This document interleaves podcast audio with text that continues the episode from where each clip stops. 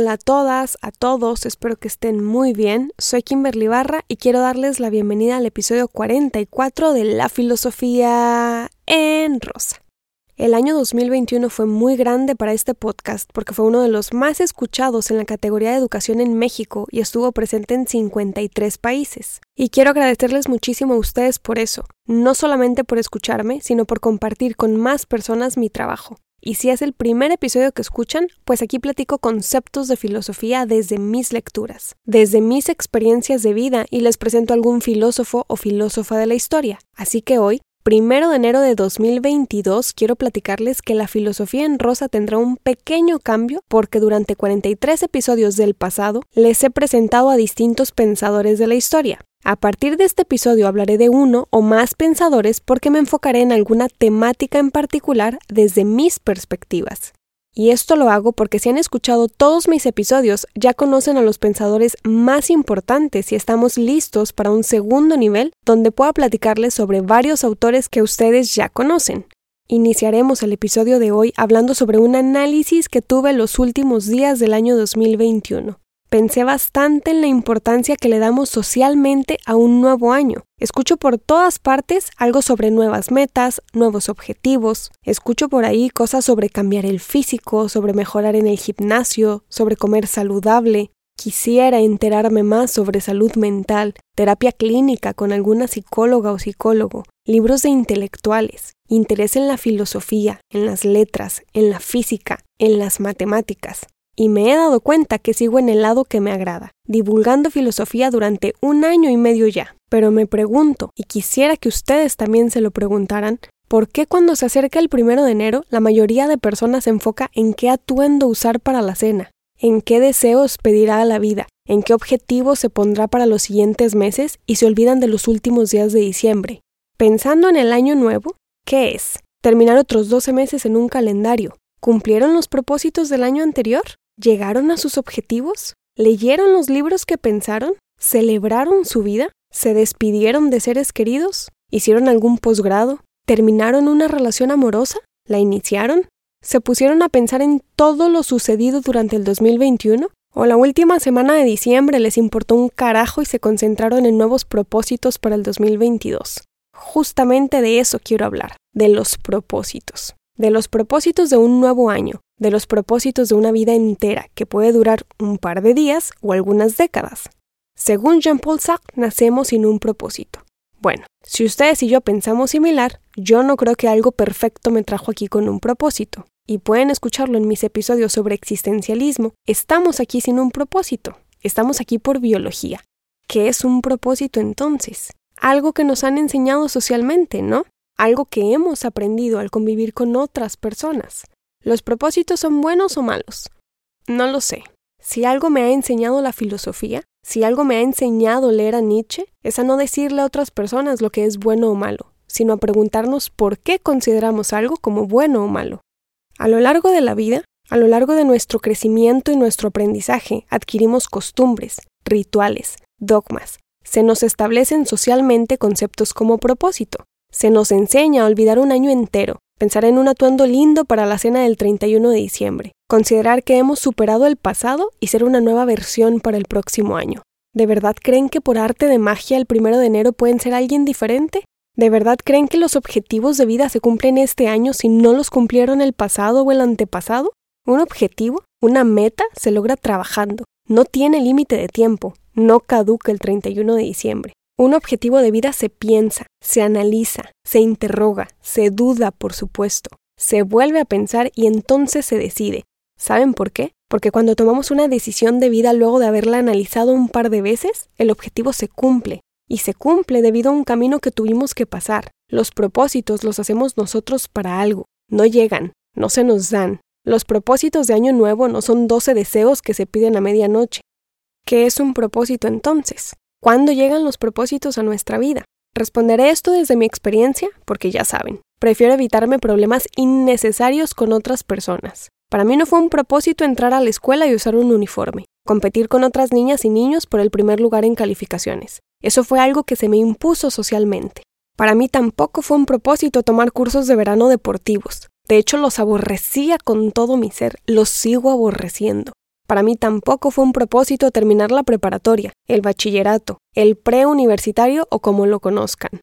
Los propósitos no me habían pasado por la cabeza porque no me había dado cuenta que durante toda mi vida había estado haciendo lo que mi familia esperaba. Escuela por las mañanas, disciplina clásica por las tardes. Entonces un propósito pasó por mi cabeza. Mudarme de país, vivir sola. Tuve mi primer propósito a los 16 años. A partir de ahí he vivido con un propósito tras otro. Y aunque considero que es absurda mi existencia gracias a mis lecturas de Albert Camus, me mantengo aquí, queriendo hacer más. Hoy he llegado a este pensamiento y lo comparto con ustedes en el primer día de un nuevo año. ¿Cuál es uno de sus propósitos ahora? Yo tengo un par, muy claros, clarísimos. Me costará demasiado el intento, pero lo haré. ¿Ya pensaron en uno de sus propósitos? ¿No tienen? Si no tienen un propósito en mente, mantenerse vivas o vivos puede ser uno. Pensemos en ese propósito desde dos posturas. La primera, la postura personal. La segunda, la postura social. Desde la postura personal, ¿de qué sirve el objetivo, el propósito que acabas de plantearte? ¿Lo ves como un final al que quieres llegar? ¿Ves una película solamente esperando el final? ¿Inicias una relación pensando en cómo va a terminar? ¿Lees un libro solamente para conocer la conclusión? ¿Te fijas un propósito, un objetivo para que tu vida tenga sentido sí y solo si lo cumples? He concluido que leo un libro para conocer todas sus páginas. Escucho una canción para disfrutar todo el cuerpo de la melodía. Conduzco de un punto a otro porque amo las curvas de una carretera, amo el paisaje, amo conducir sola para ir pensando y amo conducir con otras personas para ir conversando. He concluido que la vida se disfruta desde su pasado, en su presente y planeando también un futuro. Un propósito lo disfruto no solamente cuando llega, no solamente cuando lo cumplo, sino por cuánto me cuesta llegar ahí. No disfruté mi libro hasta que lo terminé. Disfruté escribir cada palabra, cada párrafo, cada página hasta las lágrimas. He aprendido, gracias a los consejos escritos del clásico Aristóteles en su ética, que la vida se disfruta en todo momento. Así que la felicidad es a la que tendemos, según él, pero porque durante el camino nos forjamos como personas virtuosas. Tener un propósito en la vida no me parece malo, me parece que si no sabemos plantearnos para qué lo queremos, solamente esperaremos a disfrutar el final, llegar ahí y no todo el trabajo que nos costará cumplir algo. ¿Y qué pasa con los propósitos establecidos socialmente? ¿Qué pasa con la venta y el uso de agendas, por ejemplo? Yo soy una persona de agendas. Si me conocen, saben que cargo mi agenda cualquier lugar al que voy. Planeo cada día, organizo mis horarios de comida, de lectura, de ejercicio, de trabajo, pero porque últimamente me supera.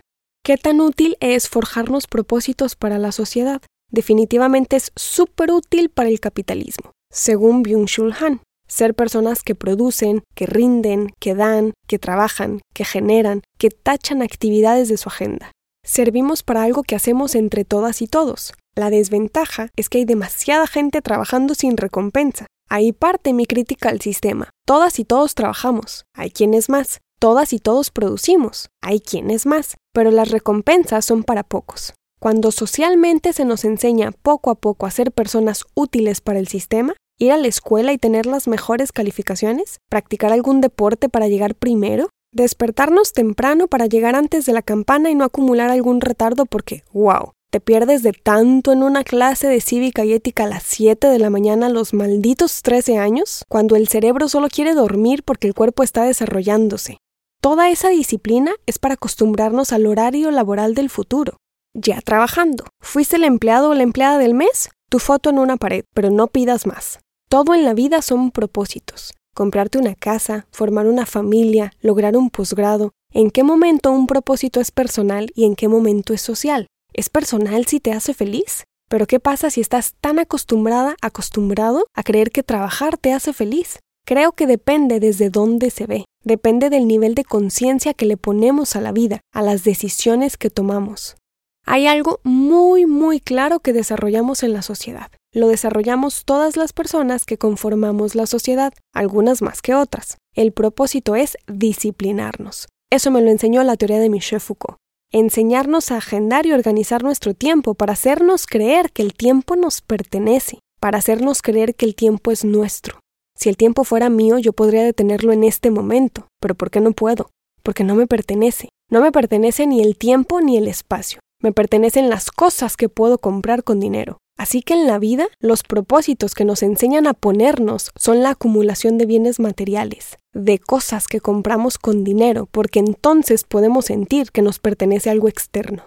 Y por eso los propósitos que usualmente escuchamos de las personas son comprar un nuevo coche, comprar una nueva casa, comprar más ropa, comprar una nueva computadora, el celular número 50 de alguna compañía, aumentarse el grosor de los labios, reducir el tabique de la nariz, mostrar músculos en el cuerpo, ¿Y quién piensa en pulir la mente? ¿Quién tiene como propósito ignorar menos este año? ¿Quién tiene como propósito ayudar al otro o a la otra? ¿Quién tiene como propósito disfrutar el día entero antes de que llegue la noche? Eso nos han enseñado, eso hemos reproducido, que los propósitos se compran con dinero y que bueno, ayuden muchísimas cosas. Hay que comer rico, hay que dormir bien, hay que vivir con comodidades físicas, yo estoy de acuerdo, pero es que muchas veces prefiero las comodidades mentales y emocionales, de las que no nos hablan. Bueno, Diógenes me ayudó en esto. Tampoco se atormenten. La filosofía es para tratar de ver todo desde todos sus ángulos.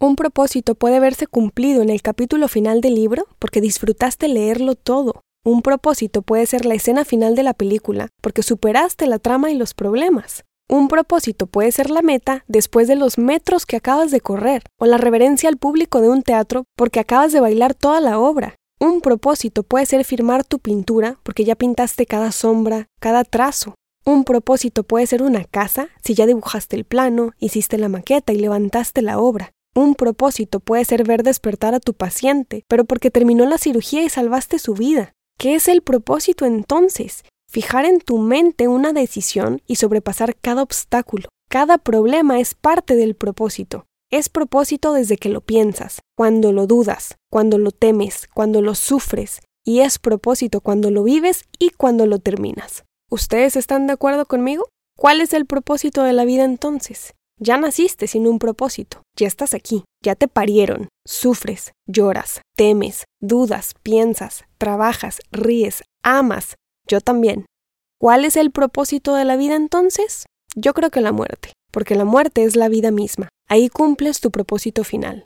Espero que les haya gustado el episodio 44, espero que les haya gustado conocer mi opinión sobre los propósitos de la vida, espero que disfruten este nuevo año con mucha salud, con muchísima educación, con mucho amor, con objetivos y propósitos para vivir la vida disfrutando absolutamente todo el camino.